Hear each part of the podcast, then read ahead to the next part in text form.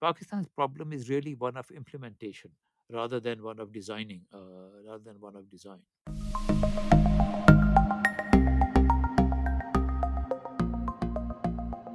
Hello and welcome to Pakistonomy. In this episode, I spoke with Dr. Khalid Ikram about Korea's economic miracle and what Pakistan can learn from Korea's success story. Dr. Ikram holds a PhD in economics from Harvard University and worked in the Pakistan Planning Commission and for the World Bank, where he focused on economic development programs for countries such as South Korea, Egypt, and Vietnam. He is an expert on the Korean economy, and I could not have thought of anyone better to talk to me about Korea's economic miracle. This contribution to Korea's economic development was recognized by the Korean government, which awarded Dr. Ikram the Korean President's Medal for Services to Korean Development. I hope you enjoyed this discussion and thank you for tuning in. Khalid Ikram Saab, welcome to Pakistonomy. Thank you very much, Uzair. It's such a pleasure to be here. So, you Pakistanis have this fascination with Korea and what Korea has achieved in its economic miracle uh, going back from the 50s onwards. And you are someone who was deeply involved with what the Koreans have achieved. Um, and we just wanted to start off like tell our listeners about what you think were the keys to success for Korea. Where did Korea come from and ended up? And is there something for Pakistan to learn from the Korean miracle? Well, uh, have you got 14 hours for this interview? Take that much we even scratch the surface. but uh, don't worry, I'm not going to launch into anything like that. Let me just uh, put the Korean achievement in some sort of perspective, a very brief perspective, by running through four or five key uh, economic indicators. In 1960, Korea was worse off than Pakistan its per capita income was, if anything, just a shade lower than Pakistan's. It was about Pakistan was about 130, 140, and Korea's was around 120. And by Pakistan, I'm talking about uh, West Pakistan, I mean the present Pakistan. By 2017, Korea's per capita income was $33,000. Pakistan's was 1,300. Wow. I mean, that's uh, take a look at the main uh, propeller uh, uh of the Korean ex- of the Korean uh, growth exports. In 1960, Korean exports were 50 million dollars and consisted basically of uh, human hair wigs, soft toys, and you know mm, kimchi, you know fermented cabbage and stuff like that. Mm-hmm. Pakistan's exports at that point were 220 million dollars. In 2017, Korean exports were 600 billion. Pakistan's wow. were 30 billion. So, starting from a level of one fourth of Pakistan's exports in 1960, Korea's exports now are more than 20 times Pakistan's exports. So, uh, That's amazing. Yeah. The Korean GDP growth uh, from I'm just taking 1960 to 2017 because I could find those figures most easily. Uh, averaged 8.3% a year in real terms. Uh, that's corrected for prices, of course. Pakistan's was 5.2. The difference, I mean, it looks like, oh, well, you know, three percentage points. But the power of compound interest is mm-hmm. that a, a, dollar invested in um, 1960 at uh, you know one dollar invested at 8.3 percent would in 50 years become 54 dollars while a dollar invested in uh, uh, in 1960 at 5.2 percent would become 12 and a half dollars mm-hmm. so i mean you see the, the what even a 3 percentage point difference in the growth rate over this period of time has done yeah. to korea's gdp now, the Korean growth, I mean, to uh, sort of first, let's just have a, a very much of a bird's eye view of it. Growth is essentially driven by two things. One is your investment rate, and the second is the efficiency with which you use this investment, uh, with which you use the inputs. I mean, the what economists call total factor productivity, but it Mhm. just means that the efficiency with which uh, inputs are combined in use. Korea's investment rate over this period of 1960 to 2017 averaged 35% of GDP. Pakistan's was 15%. Mhm. Now, Korea actually paid for most of this uh, investment through its own savings. Its savings rate was about 31 32%. Pakistan's savings rate over this period was about 10%. At times, it's even dropped as low as 8% of GDP. Uh, Korea's productivity uh, accounted for about 30% of the GDP growth. Pakistan's productivity accounted for about 16 or 17%. The rest was using more factors, for more labor, more capital, Mhm. rather than using them uh, efficiently. I mean, in fact, somebody said uh, at one point that Pakistan's growth was due to perspiration, not inspiration. I Mhm. you know, that That's a very good point. yeah, that's uh, summed it up. Uh, now, what were the uh, what are the main factors behind this growth? And these are actually political economy factors, as you would expect. I mean, rather than just purely uh, political, uh, pu- purely economic. The most important factor was the degree of the government's commitment to economic development. And uh, in essence, it was as follows Up to about 1961, 1962, Korea had the standard import substitution uh, strategy and crony capitalism. I mean, if you're connected to the government, you got lollipops. If you were not connected to the Mhm. government, well, you could go, you know, do whatever you liked. In 1961, uh, a military uh, commander, uh, Park Chung Hee, uh, seized power. And for the first year or so, first year or two, in fact, he followed the standard uh, import substitution and crony capitalism kind of uh, development, if you call it development. Mhm. But then, very fortunately for Korea, he came under the influence of uh, a group of economic advisors who put the following argument to him. They said to him, Uzair, uh, Mr. President, your principal responsibility is to the security of Korea from uh, threats from North Korea and China. So far, the Americans have been supporting us, but we cannot plan to rely indefinitely on their support. They've already begun talking of withdrawing the bulk of their troops. This means that we have to build up our own armed forces to rely for our security. But they added that modern armed forces are not just about numbers. They must be equipped with up to date technology. Mhm. But uh, Korea does not have this technology. We have to import it. This means we must have the foreign exchange to pay for the imports. And the only way we can pay for this uh, for these imports uh, is by exporting. So they, they then uh, close the circle by saying that if we are to ensure Korea's security, we must export. If Korea Hmm. is to exist as an independent country, it depends on exporting. So Park Chung Hee took this uh, reasoning to heart and began this export drive in earnest from about 1963. That's really when the Korean uh, export drive began.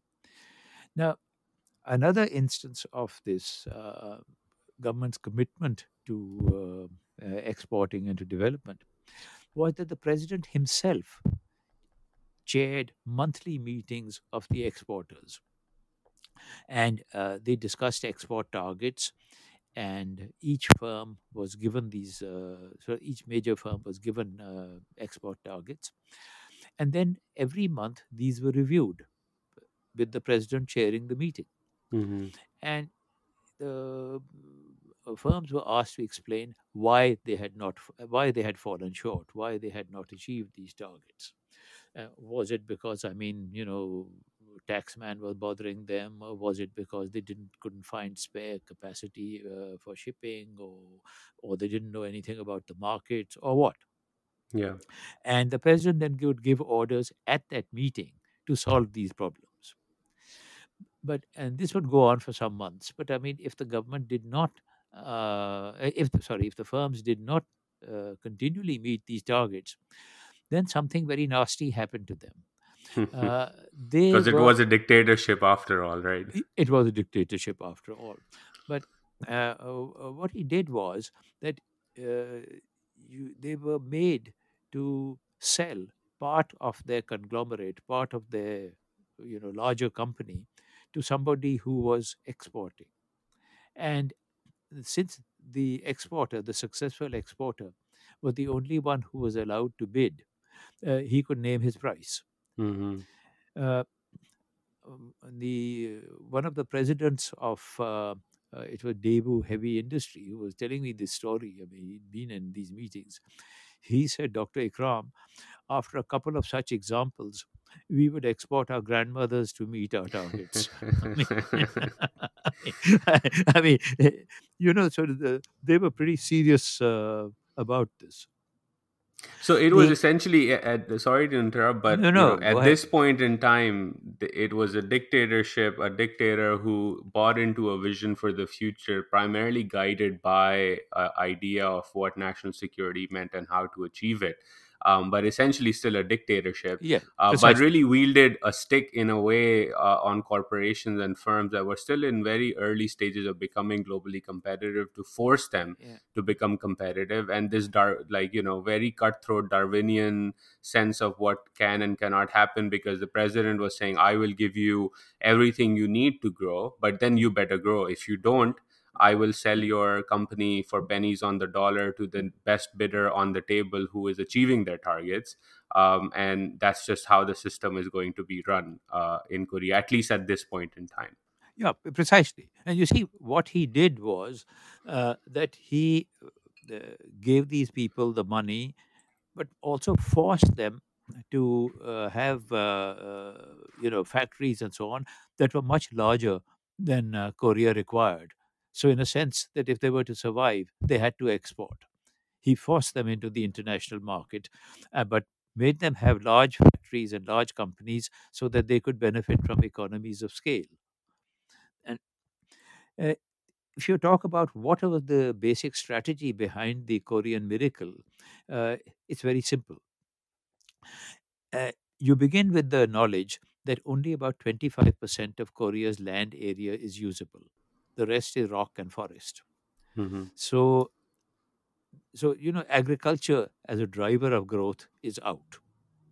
So you can't uh, perspire to your earlier point. yeah, There- there are, there's a limit to perspiration in this Uh, case. There's a limit to perspiration, and the perspiration that you're going to do had better come from industry, better come Mhm. from manufacturing.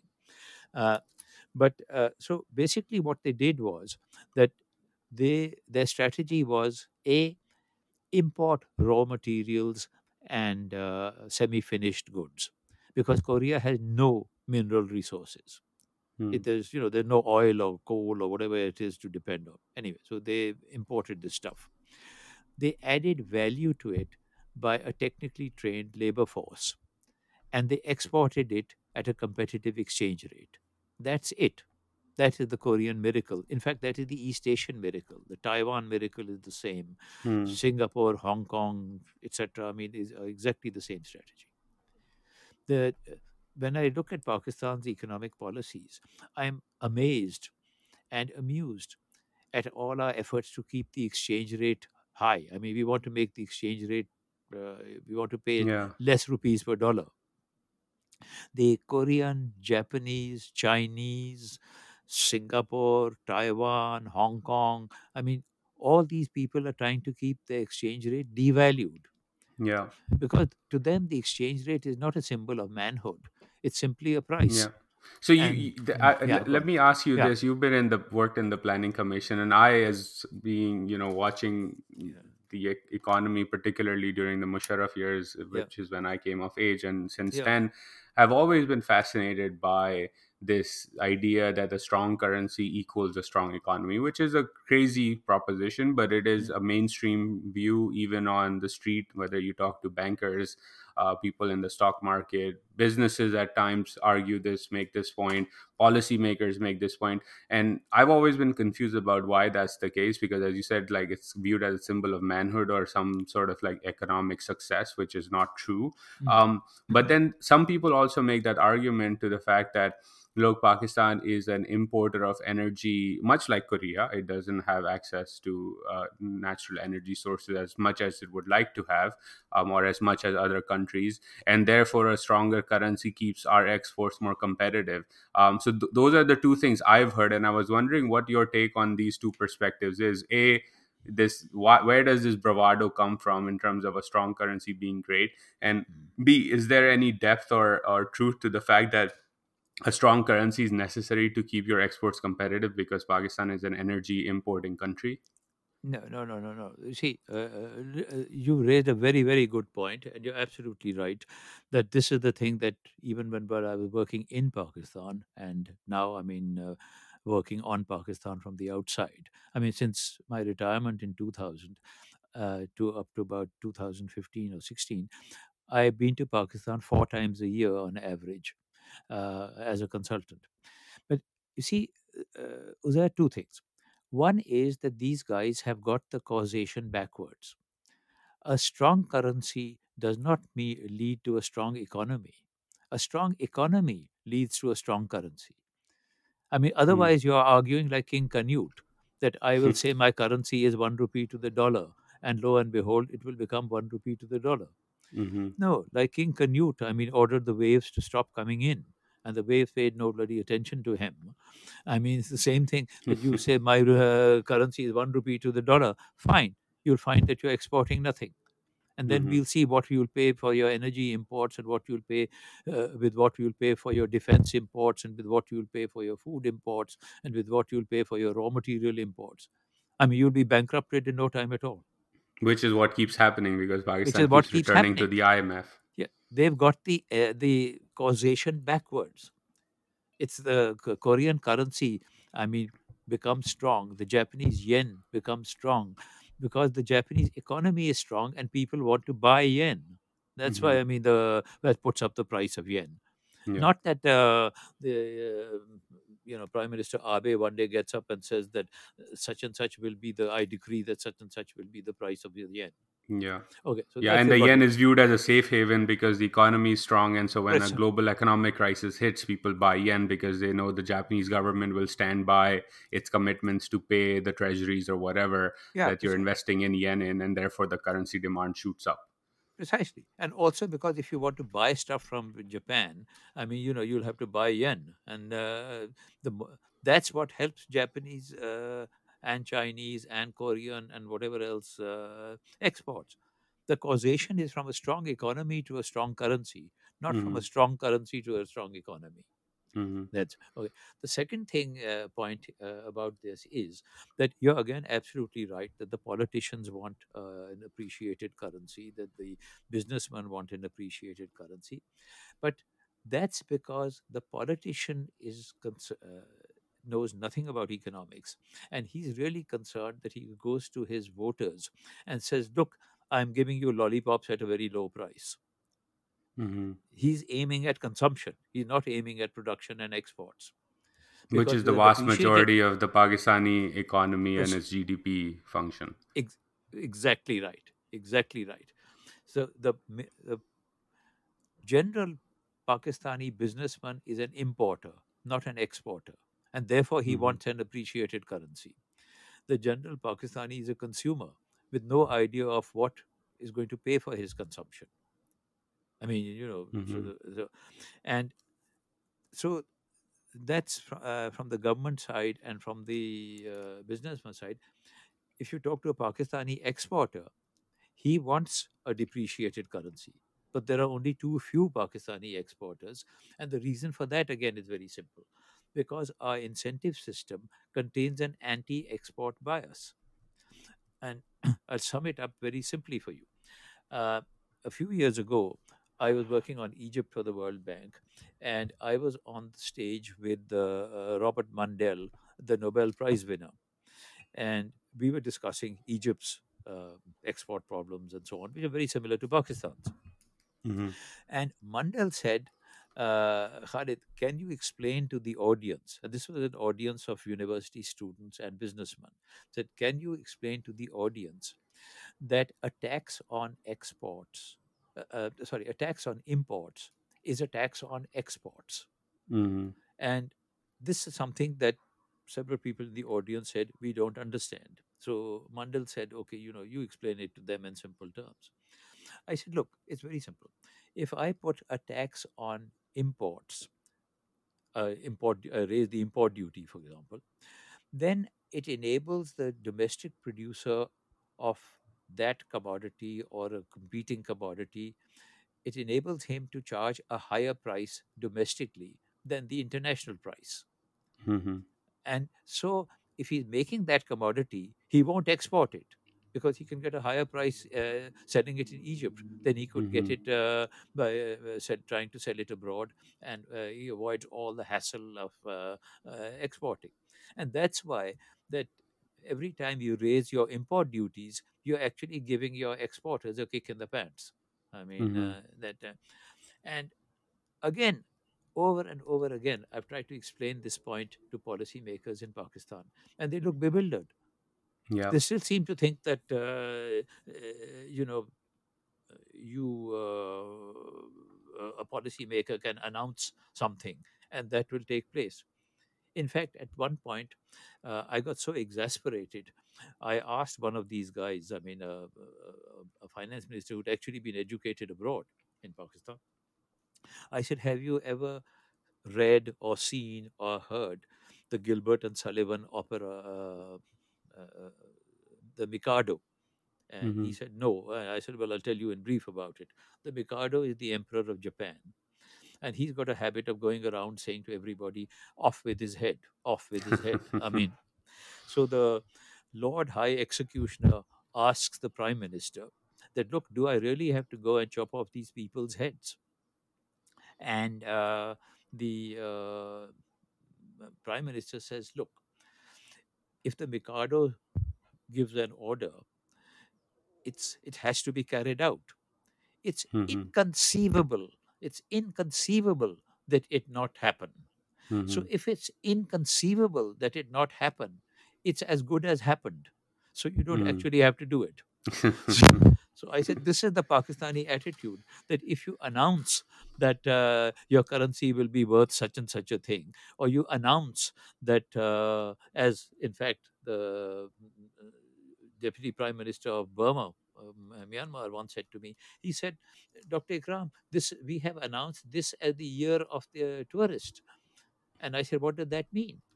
And the Mhm. man looked quite bewildered. He said, But you know, Yeah. this is the year of the tourists. The tourists will come in. I said, But have you done anything about your hotels? Have you done anything about your, you know, the flights in? Have you fixed your airport?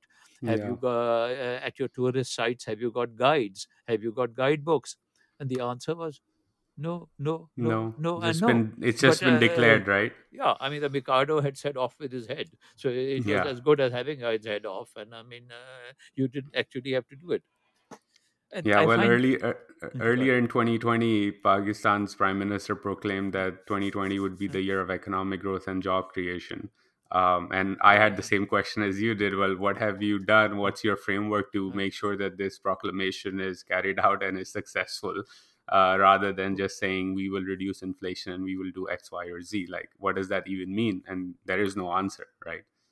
no, nothing at all. It's at the level of policy making in Pakistan, and I'm talking of Pakistan because that's something I know uh, well.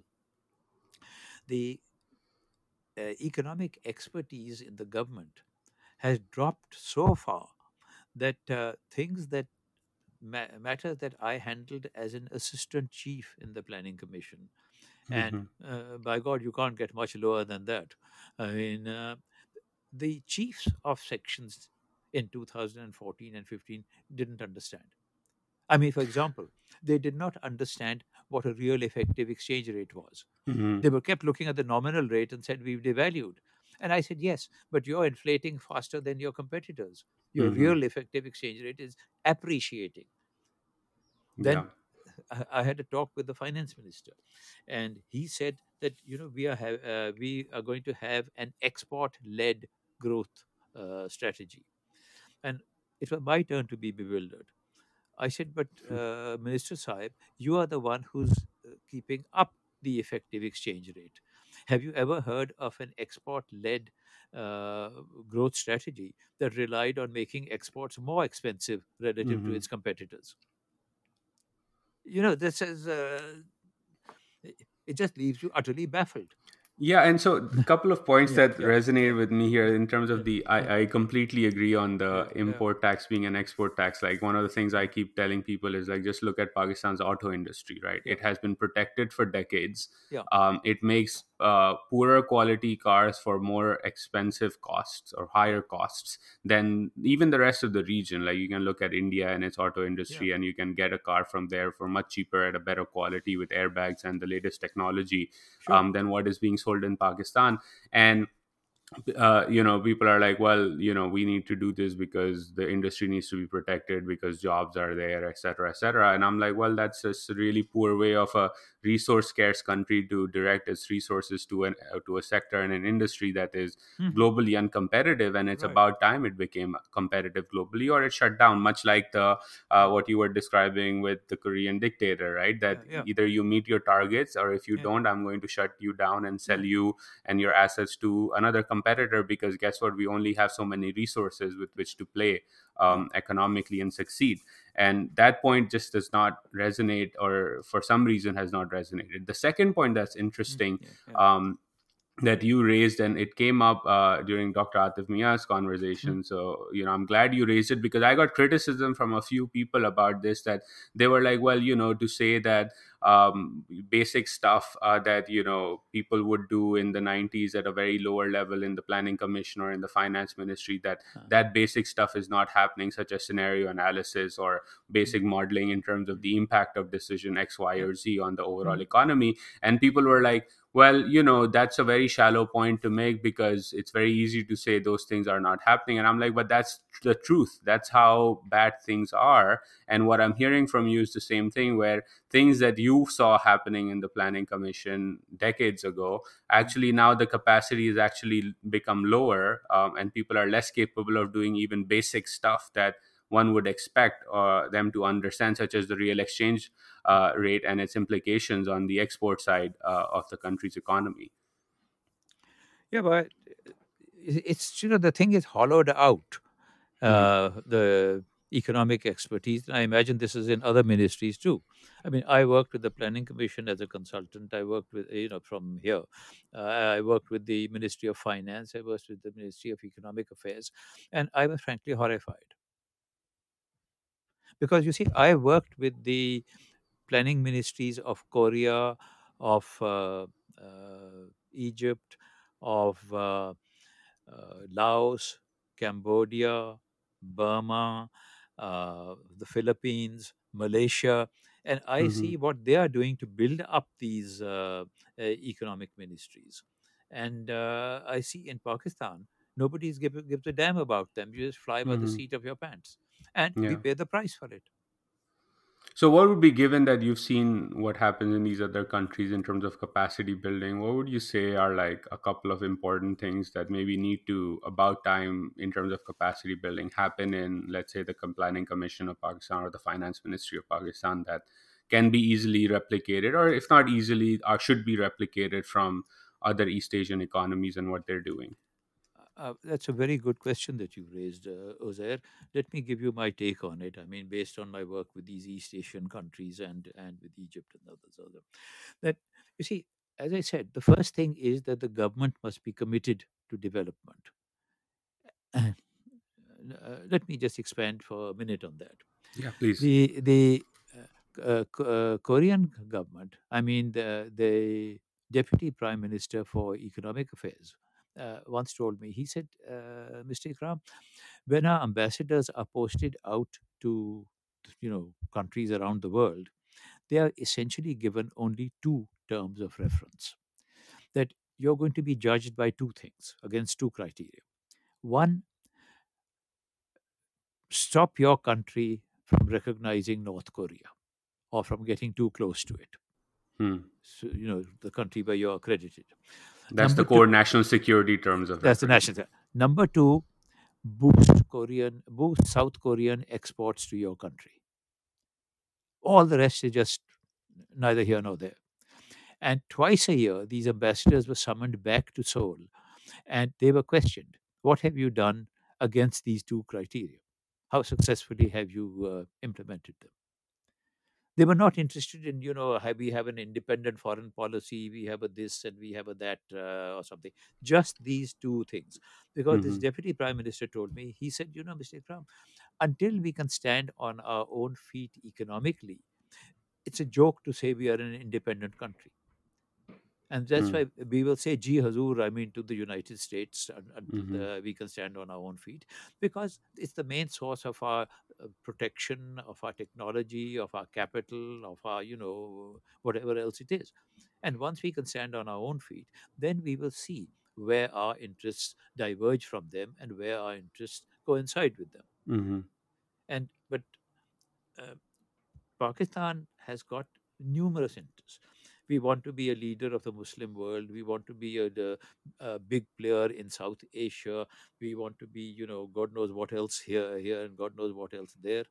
Uh, the, So the This- first one is narrow narrow your focus to a very sh- focused view on economic development and what needs to happen in the realm of economic development to empower the country. Like just forget about leading the Muslim Ummah or doing X or Y, but just hone down on how do we grow in the next decade.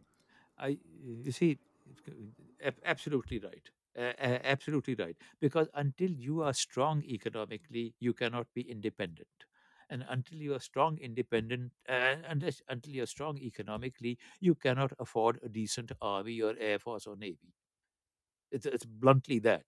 Uh, it's, so you have to begin with looking at uh, your economy and moving on from the, there. Again, this is a uh, uh, discussion I had in the planning commission. I mean, about three or four years ago. I said, "What are your aims?" I mean, let's begin with a very fundamental thing. What uh, uh, are the coun- uh, country's main aims? And I got a list of. I'm not joking about el- eleven or thirteen or fourteen. Oh, sorry, it was 17. 17 Hmm. pillars that uh, we need to do. I said, "You must be mad." Yeah. Mean, they said that, uh, what would you say? I said, pa- Pakistan, that for each country, you have to tailor make what its uh, key goals have to be. And in Pakistan, I will say you have three key goals, three th- things to aim at. Number one, a better life for its citizens. Number two, two uh, resist uh, pressure from external sources. And number three, see that the province's development doesn't diverge so much that they feel better on their own than in the federation, than in Mhm. Pakistan. I mean, the, I said, in view of Pakistan's history, these are the three targets I would aim at. And these Mm. are three targets that I can operationalize. A better life for its citizens basically means a high rate of GDP growth and better distribution of the fruits of this growth Mhm. resistance to external pressures basically means keeping your current account balance uh, current account deficit within very manageable limits no more than say let's say 4% of gdp 3% of gdp 4% of gdp something like that and the last means that you pay a very close watch over the divergences of the economic pro- uh, performance of the provinces you see uzair i come from the generation that saw the breakup of pakistan I was in what is East Pakistan three weeks before it became Bangladesh. And it was horrible Mm. to see what was happening over there. And in, sitting in the planning commission, looking at uh, you know the divergent performance, writing report after report after report, saying that this is what we should be doing for East Pakistan and in East Pakistan, uh, and having them all ignored Mm. because basically the place was being run by West Pakistanis, Yeah. and I am a West Pakistani, but I could see what was happening. Yeah, So, no, my, uh, my, my family had businesses in East Pakistan at the time, and I, I've heard from my father. Um, I wasn't born then, but I've heard Yeah. from him that, you know, when they would do the business, you would have an educated, far more skilled East Pakistani making half or less Yes. than half of what an uneducated West Pakistani would make, but the West Pakistani would be the manager. Yeah. And the East Pakistani, even though they were capable of being a manager, were kept in lower paid jobs and positions just because of the simple fact that they were East Pakistani. Well, you see, this uh, you're absolutely right. I mean, this was, but this is at the micro level. Mhm. At the macro level, also, there was a lot of dishonesty in it. I mean, let me give you an example. You're making the third five-year plan. All right. One of the targets is to narrow the uh, per capita income gap between West Pakistan and East Pakistan. And uh, so you look at the allocation of resources.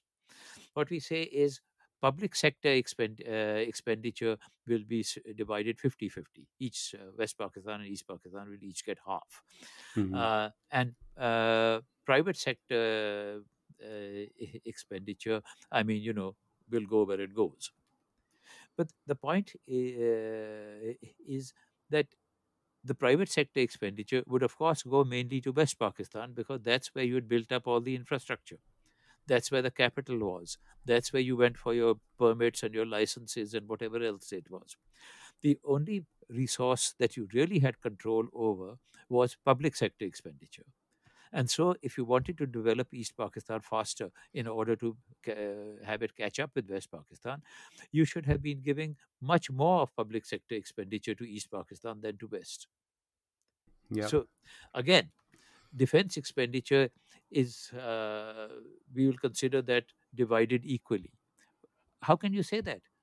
You have uh, 80, 90% of your army and your armed forces in West Pakistan. Mhm. Oh, but the defense of the country is indivisible. That's why we have Mhm. considered it divided equally. But the, all the expenditure on building bases, on salaries, on everything, 90% of it takes place in West Pakistan. The multiplier effects are all in West Pakistan. And So, how can you say that East Pakistan is benefiting equally? And you saw what happened in 1971. Yeah. I mean, uh, that's okay. The third I- is no. Let me just say this is, uh, it, bothered all of us professionals in the planning commission, but the guys on top kept us, uh, you know, made us shut up. I mean, the Indus Basin works.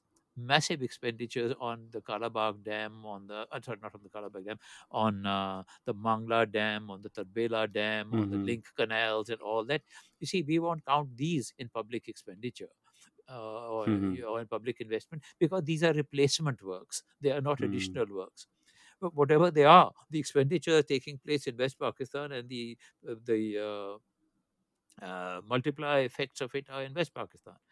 We built a new capital in Islamabad, and all the multiplier effects of that are in West Pakistan. But you see, the capital is the capital for the whole country. So uh, we keep this uh, outside the West Pakistan allocation.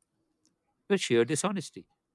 Yeah, and I fear, like, I mean, I Yeah. fear that similar stuff is happening right now with the China Pakistan economic corridor in terms of the eastern route versus the western route and the investments being made more focused on the western route, some of which makes sense because that's where the economic activity is. Yeah. But to your point about the num- third point about equal development across provinces, uh, Pakistan has seen the impact of not following that key goal um, in 1971, and I fear that those same mistakes are being repeated again. I wanted to dig deep into the second point you raised, Yeah. which is resist external pressure, and I completely agree with Yeah. you that Yeah. resisting external pressure is a direct function of your economic stability and your economic position. Um, compared to the rest of the world or even within the region um, whether it is india bangladesh eh, afghanistan your economic position as it stacks up against these countries will lead to an, uh, an increased ability to resist external pressure or a decreased ability to resist external pressure because at the end of the day if you need bailouts you need coalition support funds you need foreign bond investments to keep your economy afloat then you will have to make compromises on certain national security choices that you otherwise could have resisted. Um, the flip side of that that one hears consistently uh, in pakistan and i want your take on it is that well pakistan has a strong military it has nuclear weapons and therefore by diverting scarce resources into the military and continuing to make those investments pakistan is able to resist external pressure. Do you think that's a fair uh, counterpoint uh, to say that you know whatever out of the 100 rupees pakistan has 40 or something 30 goes to the military and that is the effective means of resisting external pressure Well, I'm. Let me start by saying I'm not a military expert, so please excuse my ignorance of these matters.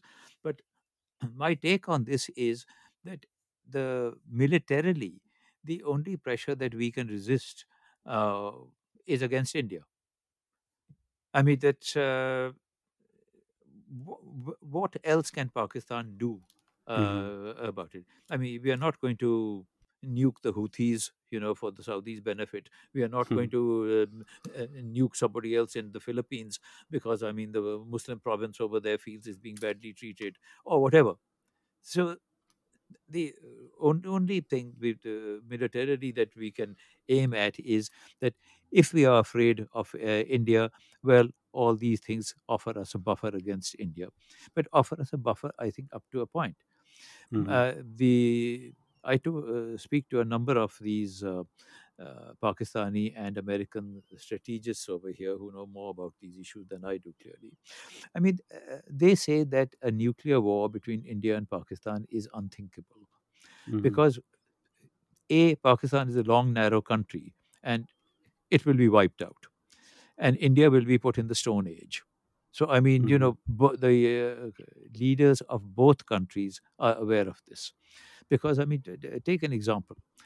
The after this uh, attack on Mumbai, nobody fought a war about it. Mm-hmm. After the uh, attack on the Indian Parliament, I mean, the armies came to the border, faced each other, but realized what the costs of a war would be and backed Mm-hmm. off.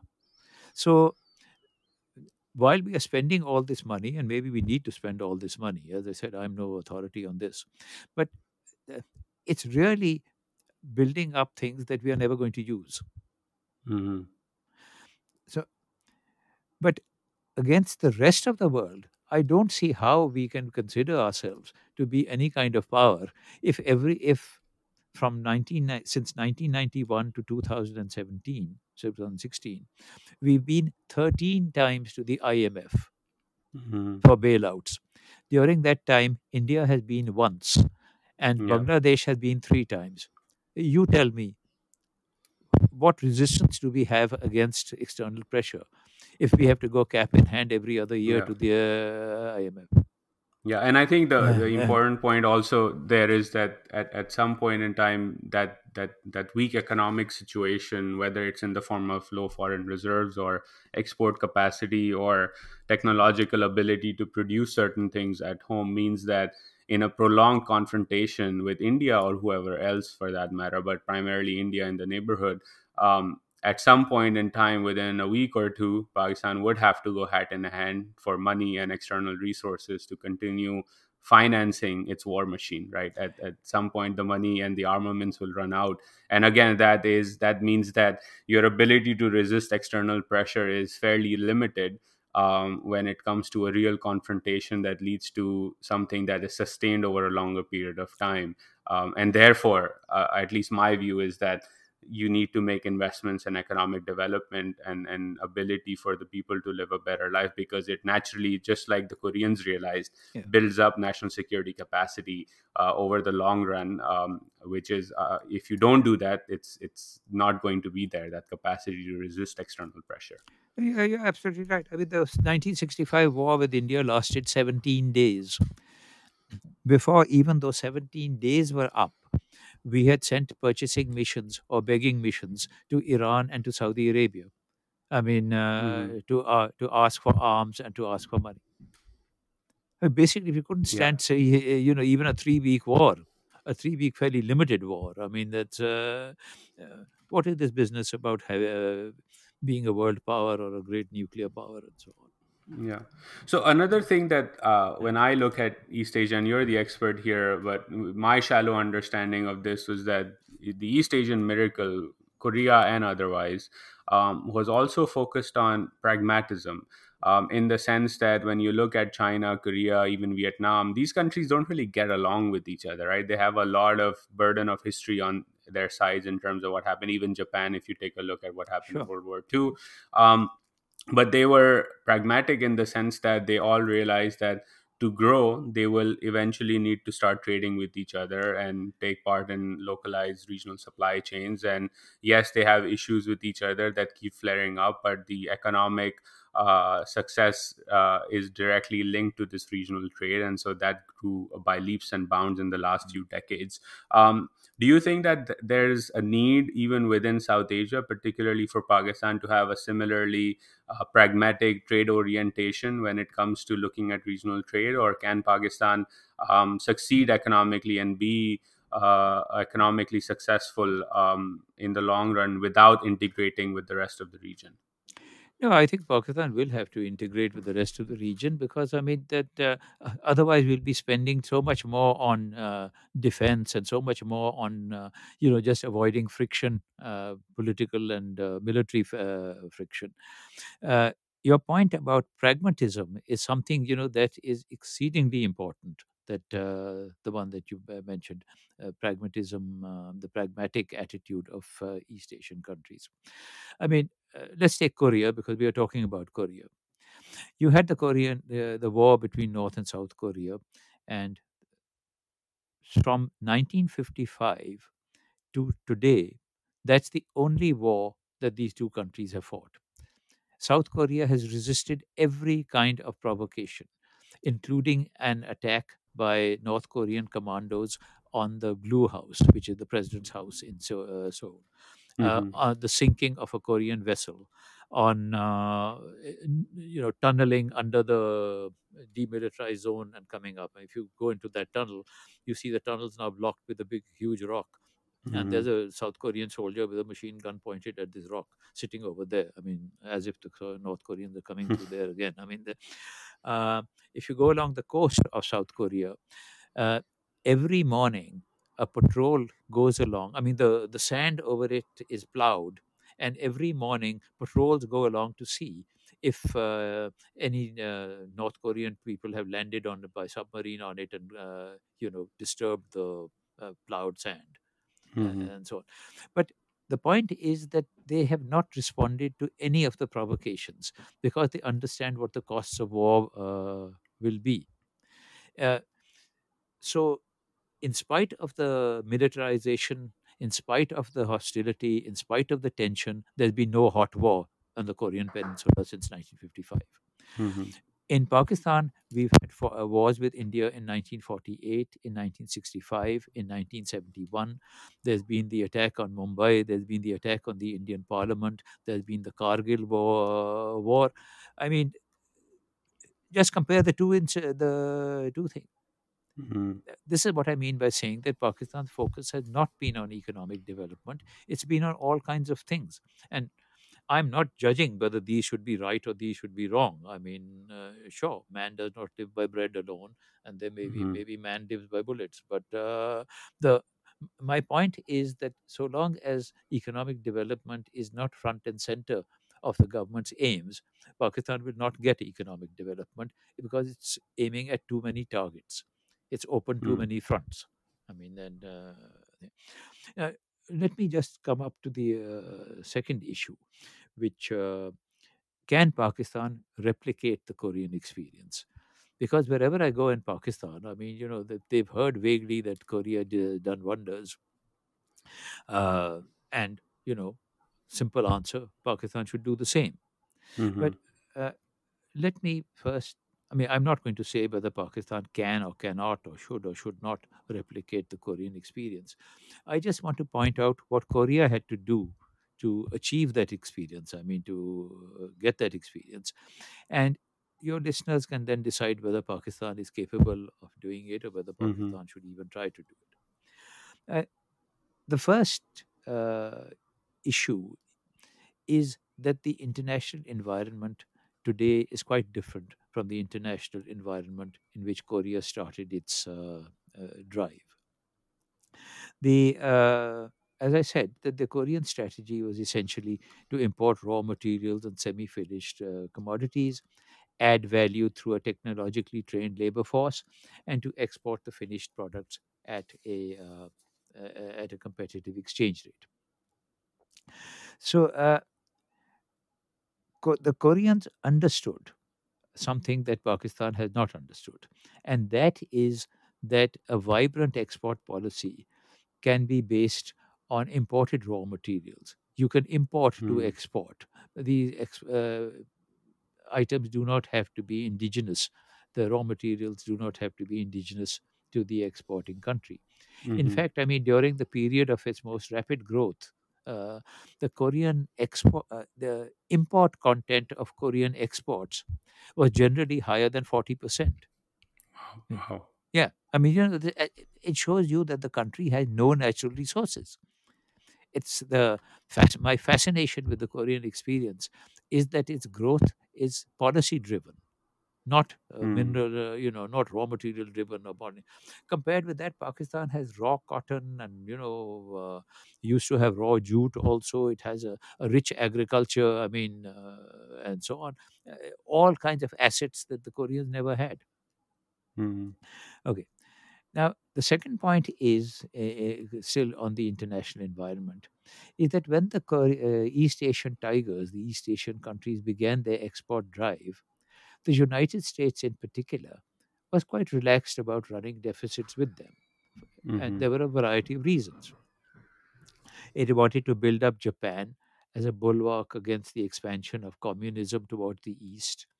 It wanted to build up South Korea as a democratic counterpart against North Korea the development of Hong Kong, Singapore, and Taiwan figured prominently in its strategy against China, and so Mhm. on.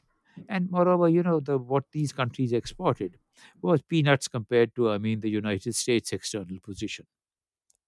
So these countries, Korea and the other East Asian countries, were implicitly permitted to follow uh, what is called a mercantilist policy that they can ex- uh, encourage their exports through a very depreciated exchange rate. They could provide fiscal and other subsidies to their exporters, and they could provide rigid controls on their imports. Uh, but that situation has changed. The West, United States and the Western countries are running deficits on their external balances, uh, especially against China. So Mhm. there is much more emphasis on quote leveling the playing field unquote Yeah. and the uh, World Trade Organization rules make it very difficult for Pakistan to follow a mercantilist policy. Mhm. So the first difficulty in Pakistan doing what Korea did is that the world has changed. The second major task uh, is that the, as you and I were discussing earlier, that the Koreans uh, subordinated uh, a lot of their other policies to their economic policies. For example, uh, the Koreans were prepared to act as mercenaries uh, for the United States East Asian wars. I mean, for example, during the war in Vietnam, Korea supplied a total of something like 350,000 troops to the battle. At, at the height of the war, at one point, there were some 50,000 Korean troops, elite troops, fighting side by side with 550,000 American and Allied troops. In Mhm. fact, after the United States, the largest contingent of troops uh, came from Korea. Can you see Pakistan providing uh, its army for to fight against say, Iran in America's interests? No, right, both bases, but probably not the army. It's going to be covert, covert support, not overt by any means. yeah, and I uh, and if it's a uh, you know a country like Iran or something, I mean, I doubt even the uh, it'd be too willing even for the covert support. That's uh, but anyway, uh, uh, let the listener think. Uh, and the point I'm making is that there is uh, no free lunch. The piper has to be paid, and if you not Mhm. pay, if you can't pay him in an economic coin, you'll have to pay him in a political or a strategic coin. And the point is, is Pakistan prepared to pay that? Mhm. The third uh, difference is that the Korean policy and uh, some of the other East Asian countries also, but uh, Korea was a prime example of it. The strategy was of picking winners. That is, they selected specific industries to back, especially during what they called the heavy and chemical industry period, which was from Mhm. about 1972 to 1979. And uh, this raised a number of issues. One, that they may get it wrong. There may be a mismatch between the products demanded by the market and the industries backed by the government. And Mhm. this is, in fact, what happened in Korea to some extent, that uh, it led to price increases for the commodities that were not being produced. Mhm. Second, and this is terribly important, which is that since the government's budgetary and other resources are limited, uh, backing sunrise industries or industries that you consider to be sunrise industries, the industries of the future, uh, requires you to let sunset industries die because you can't Mhm. finance all of them. You don't have the Yeah. resources. The Koreans were quite brutal in this matter. But since the Pakistani industrial structure has a large element of crony ownership, then Mhm. yes, I can see sunrise or so called winners being identified and backed. I find it much more difficult to see support being withdrawn from uh, losers. Which would limit the ability of the sunrise sector to rise because you need a reallocation of resources at some point in time to accelerate their growth, um, Absolutely which would not happen otherwise. Absolutely. Then f- another point is that running this sort of industrial policy requires a well trained and efficient civil service. The Korean civil servants is recruited on merit, and while corruption no doubt exists, uh, Uzair, it is much more limited than in Pakistan. It is regularly cracked down upon, and the penalties are severe. I personally know deputy prime ministers and other cabinet ministers, principally in construction and in uh, finance, and now even a sitting president, who incidentally was the, was the daughter of Park Chung hee, who started the Korean miracle, who've all been imprisoned for corruption. Yeah. How many Pakistani uh, politicians can you think of who've uh, served jail terms for corruption? Yeah, and I think the important, the other important part here is that a lot of them are found guilty of and dismissed from their offices while they are in power. Right? It's not that Absolutely, a new government comes in and says now there's an accountability process for everyone in the last five years, and we're going to go after you. No, the accountability process is so strong that it leads by example. So a minister of tourism who may have skimmed off some money for a tourist resort in the Korean, let's say hypothetical example, Yeah, um, will be found guilty and charged and removed from office and jailed, all and while jail. his party is in power. That's right. That's uh, that's right. I mean, so this is another thing that we can Pakistan with. Uh, fourth point is that the the qualifications of the ministers. I worked on Korea for the World Bank for ten years, and during that time, I mean, on average, I visited Korea four or five times a year. That's forty or fifty visits uh, to Korea. I never worked with a deputy prime minister in charge of the economy or a minister of finance or a minister of economy who did not have a PhD in economics, generally from a well known American university. hmm The economic ministries were all, each one of them, was backed by research departments. And they have a fantastically able, well qualified, and efficient Korean Development Institute. I mean, it acts like a university, and hmm that is linked to the Ministry of Planning. So that provides economic uh, analysis and advice across the board, uh, and even you know things like the social impact of a certain policy cer- Yeah. certain economic policy. Uh, then fifth, I, think I'm up to my fifth point, but anyway, Yes. that there's a marked difference between the technical training and qualities of the Pakistani and East Asian labor forces.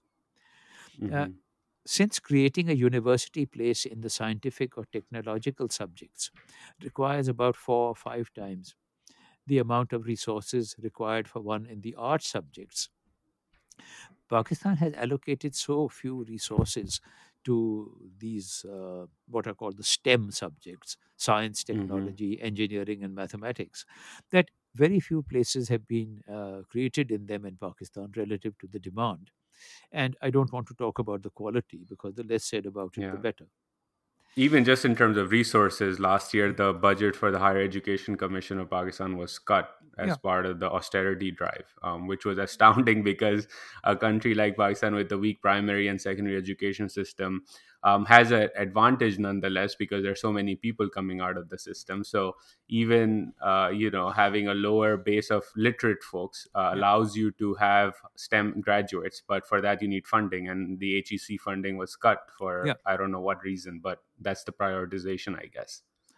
Actually, there's a very nice phrase in the Education Commission report of 1959. It says, I mean, I'm quoting it more or less uh, verbatim. It says that to argue that we cannot afford education is, in fact, to argue that we will always remain poor. Hmm. And, you know, what you have said just underlines uh, that. Then the point I want to make is that there's a marked difference uh, between the attitude towards work uh, of the Korean worker and of the Pakistani worker. You just have to compare the punctuality uh, and the dedication of the Korean worker to the chatting and the tea drinking that you see in government offices Mhm. in Pakistan and everyone, you know, coming later and leaving offices even earlier during Ramadan and Yeah, I would say even beyond government, even in the Oh yeah, private e- sector, even in the private uh, sector. Uh, when I was working on Korea, uh, first thing that struck me was that uh, they said uh, we enjoy uh, five days of uh, you know annual leave. Five days, I said.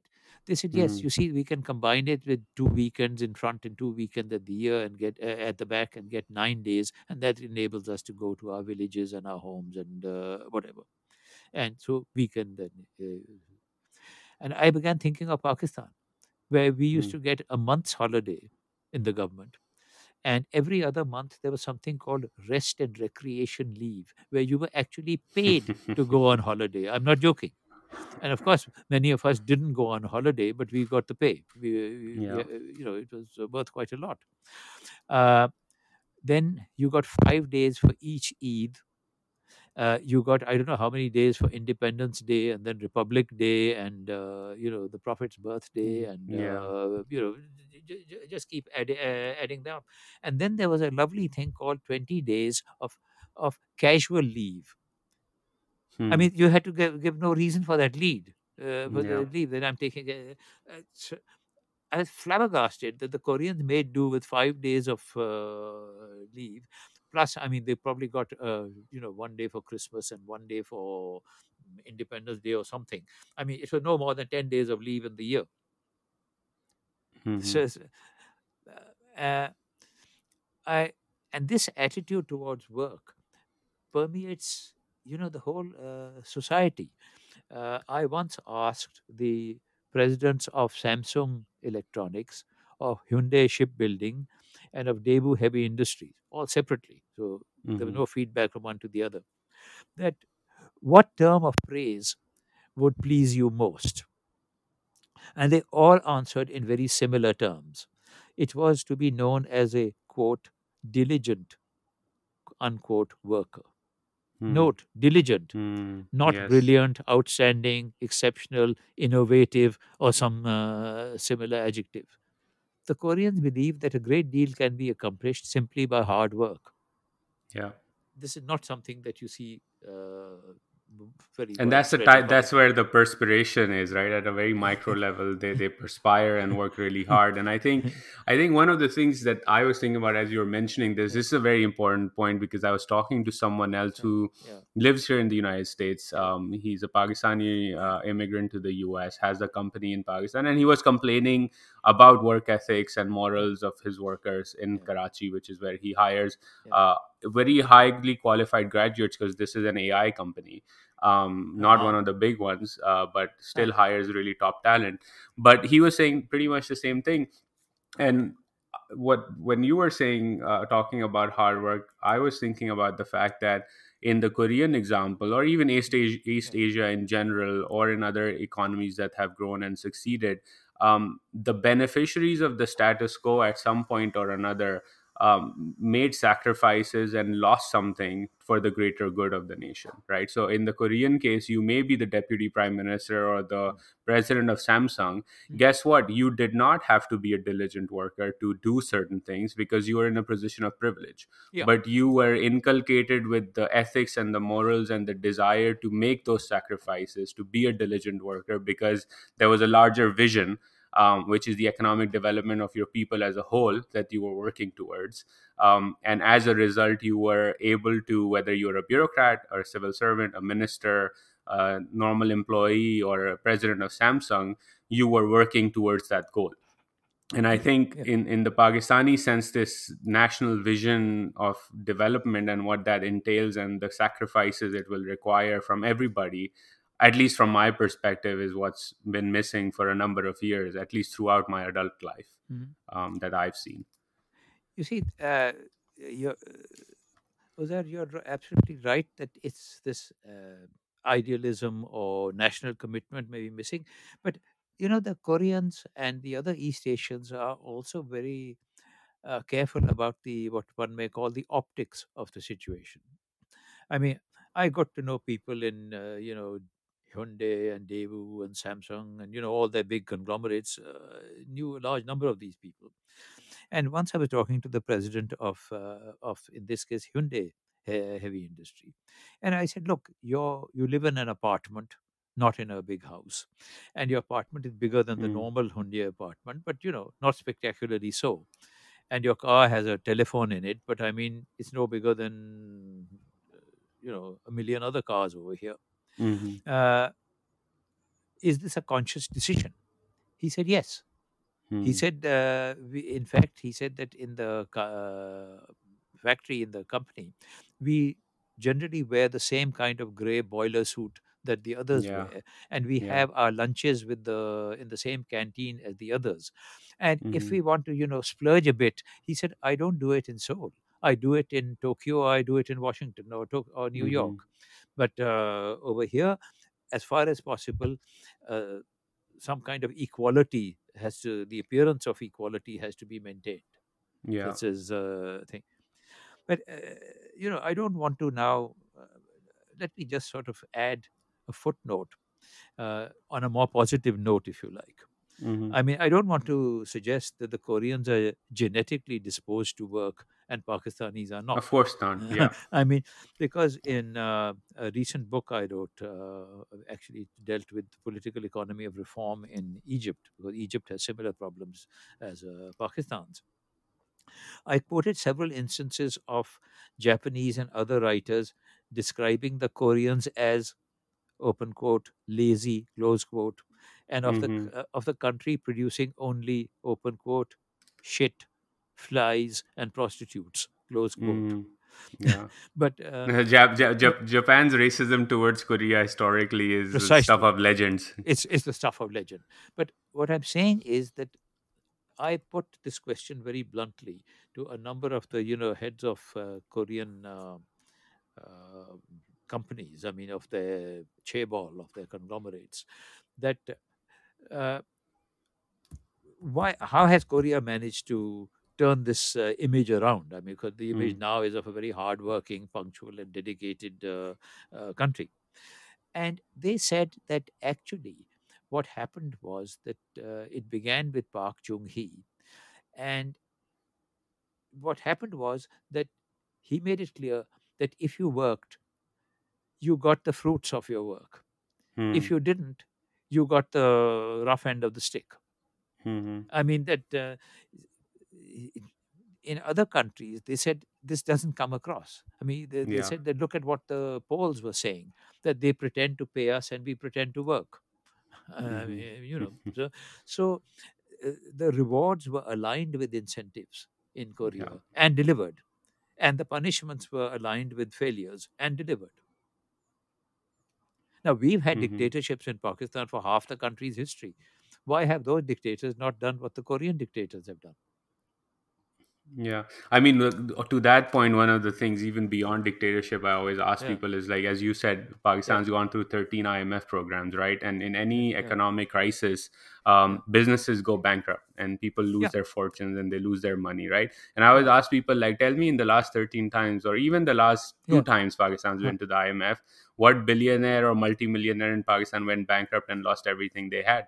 And the answer Zero, is zero, zero, right? And that just shows that the fruits of the benefit are on, uh, always almost always going to a very select elite um, which by the way also does not lose anything Yeah, uh, when the crisis hits and therefore there is no innovation there is no uh, perspiration in terms of actually trying to get up to the top. And like you look at even something like the agricultural sector in mm, pakistan yeah, which is the highest employer yeah, um, you have feudal lords that really don't even know how to farm. If you put them on a plot of land and say put some seeds in this land and get some yeah, fruit out of this land. They won't know how to but the fruits of that land uh, which is the are the workers who work on it the peasants and the villagers um, they get something like pennies on the dollar if even yeah, uh, if they're not working as bonded labor. yeah. Um, and the benefits go to this landlord who has a big house and a mansion in Karachi or Lahore and a big mansion on the historical lands that they own.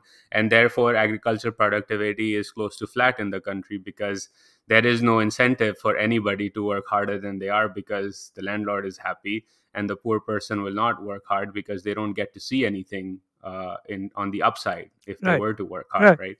right, right, uh, right. Uh, Actually, the situation is becoming even worse because now what the the elite are doing is they're safeguarding their fortunes by depositing them in uh, um, real estate in Dubai or you know wherever else hiding London. it in shell companies. But you were going towards a positive point in terms of what is possible. So I sorry we got distracted on. This this critique of the agricultural worker and the Oh, situation no, there. no, no, no, no, no. My, my positive point was that, I mean, until about 1960, the Koreans were accused of being lazy and producing only shit and flies and prostitutes and so on. And so, if given the right leadership, you can turn a country around in a remarkably short time. But the country has to be prepared to work and it has to be prepared to have a single purpose, a single target, and aim for that. Yeah.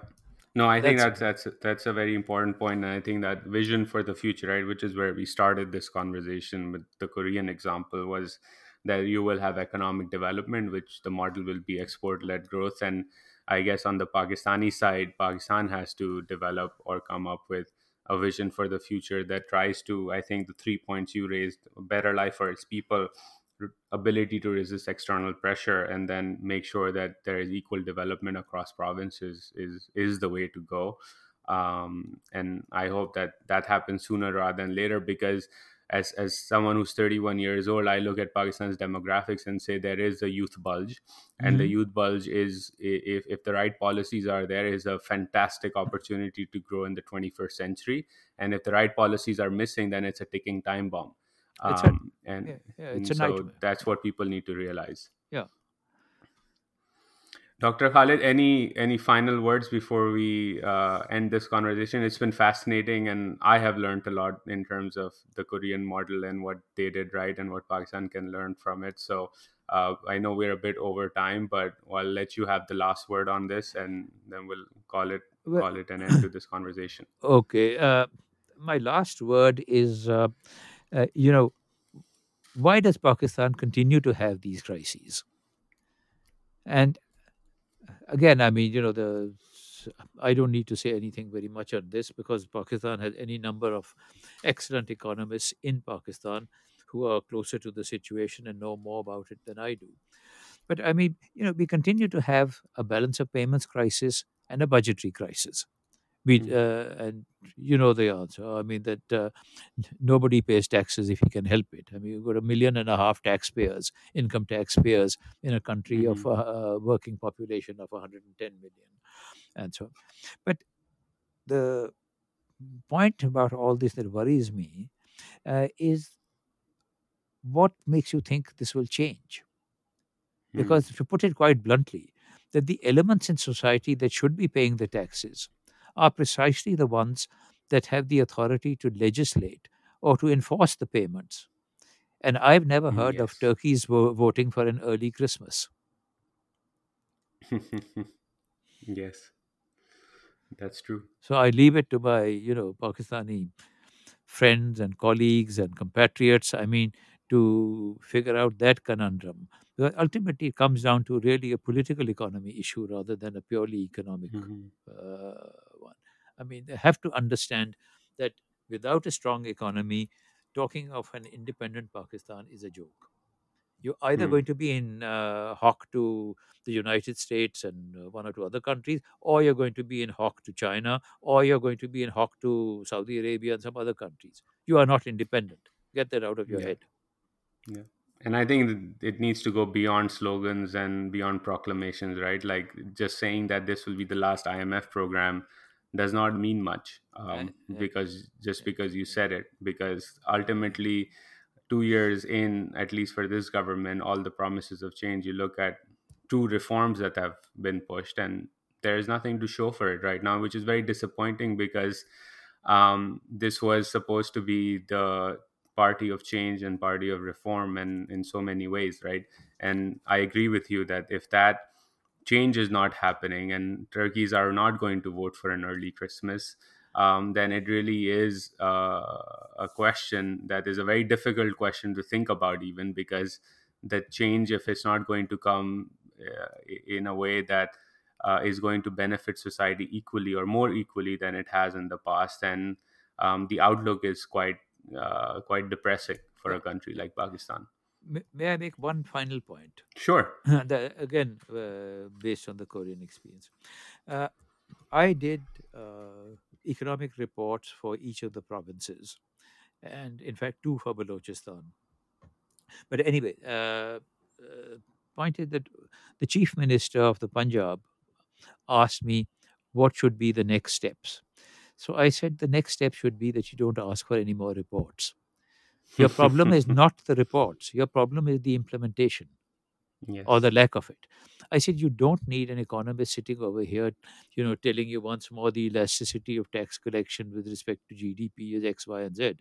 What you need is a guy with a clipboard who has written on it that Department X was supposed to do Y by time Z. hmm And he has to go around to the department ticking off has it been done or has it not been done. If it's not been done, you need to call the department head over here and give him a shouting. And if it has hmm been done, you need to call him in here and pat him on the back. I mean, you hmm need implementation of things. The Pakistan's plans, believe me, believe me, I've read all of them. They are much, much better than Korean plans. The hmm difference is that the Korean plans are implemented, the Pakistani plans are not.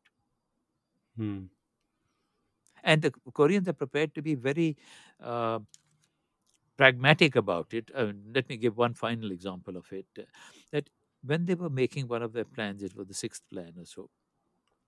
Uh, by that time, the private sector had become, you know, very large and, of course, very complex. I mean, they're no longer exporting human hair wigs and soft toys. They're No, exporting have Samsung computers and exporting. chips and Yeah, ships and, uh, uh, I mean, the uh, uh, ship, uh, the Hyundai shipbuilding uh, facility in uh, Ulsan is the biggest single shipbuilding works in the whole world.